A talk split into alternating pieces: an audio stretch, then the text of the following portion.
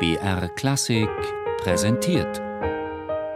Zoom, Musikgeschichte und was sonst geschah.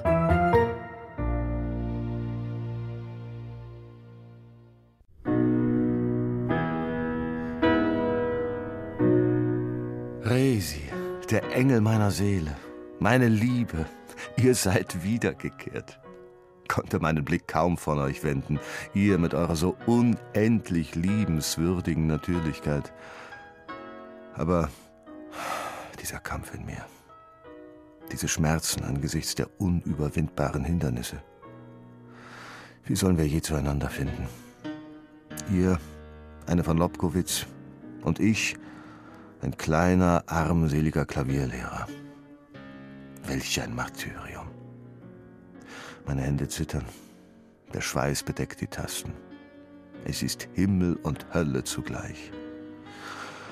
Ach, wenn ihr doch jetzt nur neben mir sitzen könntet. Wir würden zusammen schweben. Aber neben euch am Klavier zu sitzen, euch nicht berühren zu dürfen, eine größere Pein gäbe es nicht. Warum ist dieser Engel so weit weg?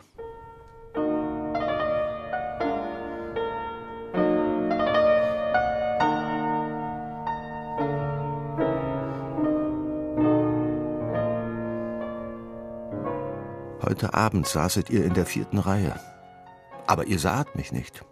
Ihr hattet nur Augen für ihn. Ihn, der mit der Flut seiner Töne uns alle ins romantische Reich des Ungeahnten hinwegtrug. Ihn, der die Befangenheit des Daseins einfach wegschwemmt mit seinen Kaskaden. Ihn, der mit seinen schlanken Fingern den größten Seufzer der Wehmut hervorzaubert, der uns erzittern und erschauern lässt, um uns dann gleich wieder aus den Untiefen ans Licht zu führen. Franz. Franz Liszt, als du damals zu mir kamst, warst du so rein, so unschuldig, ein Knabe noch. Und jetzt bist du ein Magier. Dein Spiel verzaubert alle Damen. Aber wem hast du das zu verdanken? Mir, Karl. Wenn sie nur wüsste, dass ich es war, der diesem Magier am Klavier das Zaubern beigebracht hat. Aber selbst dann, alles Hoffen ist doch sinnlos. Denn ihr hattet ja nur Blicke für ihn. Zwei Stunden lang habe ich gehofft, ihr würdet auch zu mir schauen. Zwei unendlich lange Stunden. Aber nein, Franz Liszt ist es, den ihr bewundert. Wofür? Was er kann, kann ich auch. Auch ich hätte damals die Virtuosenlaufbahn einschlagen können. Die Technik hatte ich schon allemal. Aber ich konnte nicht weg von zu Hause. Versteht doch, Resi. Ich konnte nicht in die großen Konzertsäle, ich konnte nicht in die Welt ziehen. Alles, was mein Vater sich von seinem spärlichen Verdienst als Klaviermeister erübrigen konnte, wurde darauf verwendet, mir Musikalien zu kaufen. Ich musste bei meinen Eltern bleiben. Wenn ich von meinem Spiel hätte Vorteile ziehen sollen, so wären meine Eltern genötigt gewesen, mit mir Reisen zu unternehmen, wo sie schon zu bejahrt waren. Und obwohl ich im Spiel im Avista-Lesen und selbst im Improvisieren für mein Alter viel leistete, so war bei den damaligen so kriegerischen Zeiten an solche Unternehmungen ohnehin nicht zu denken. Auch fehlte meinem Spiel stets jene brillante und wohl vorbereitete Charlatanerie, welche den reisenden Virtuosen meistens nötig ist. Aber das Glänzende ist es doch wohl, das euch anzieht, Resi.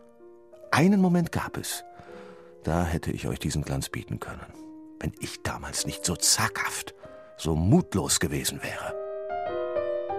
Damals war Ludwig van Beethoven an Czerny herangetreten und hatte ihn gebeten, sein Adagio und das Rondo aus seinem Klavierkonzert in S-Dur im Wiener Redutensaal zu spielen. Czerny und Beethoven waren befreundet. Mit neun Jahren wurde Czerny Beethovens Klavierschüler, der ihn drei Jahre lang unterrichtete. Seitdem verband die beiden eine lebenslange Freundschaft. Czerny tat viel für Beethoven. Er fertigte Klavierauszüge von Orchesterwerken für ihn an und hatte maßgeblichen Anteil daran, dass Beethovens Werke in Wien bekannt wurden. Aber das Ansuchen Beethovens, zwei Sätze aus seinem S-Dur Klavierkonzert zu spielen, lehnte Czerny ab. Verehrtester Herr Beethoven, Ihr Wunsch, der mich so hoch erfreut, als ich nicht auszudrücken vermag, nötigt mich mit all der Offenheit, mit welcher der Mann zum Mann sprechen muss, Ihnen meine Gesinnung sowie meine Verhältnisse darzulegen. Die 15 letzten Jahre meines Lebens habe ich, um meine Eltern und mich anständig zu nähren, dem Unterricht geben hingeopfert. Komposition und Spiel blieben Nebensache. Und nun soll ich, nachdem ich seit 14 Jahren außer aller Übung bin, vor dem großen Kennerpublikum Wiens auftreten, plötzlich, ohne alle Vorbereitung, kaum zwei Tage zum Exerzieren Zeit habend, eine der größten, durchdachtesten Kompositionen von Ihnen produzieren und noch dazu in dem gefährlichsten Lokale, das für den Klavieristen existiert. Um als Virtuose aufzutreten, brauche ich wenigstens drei Monate Zeit, mein Mechanisches wieder völlig einzuüben.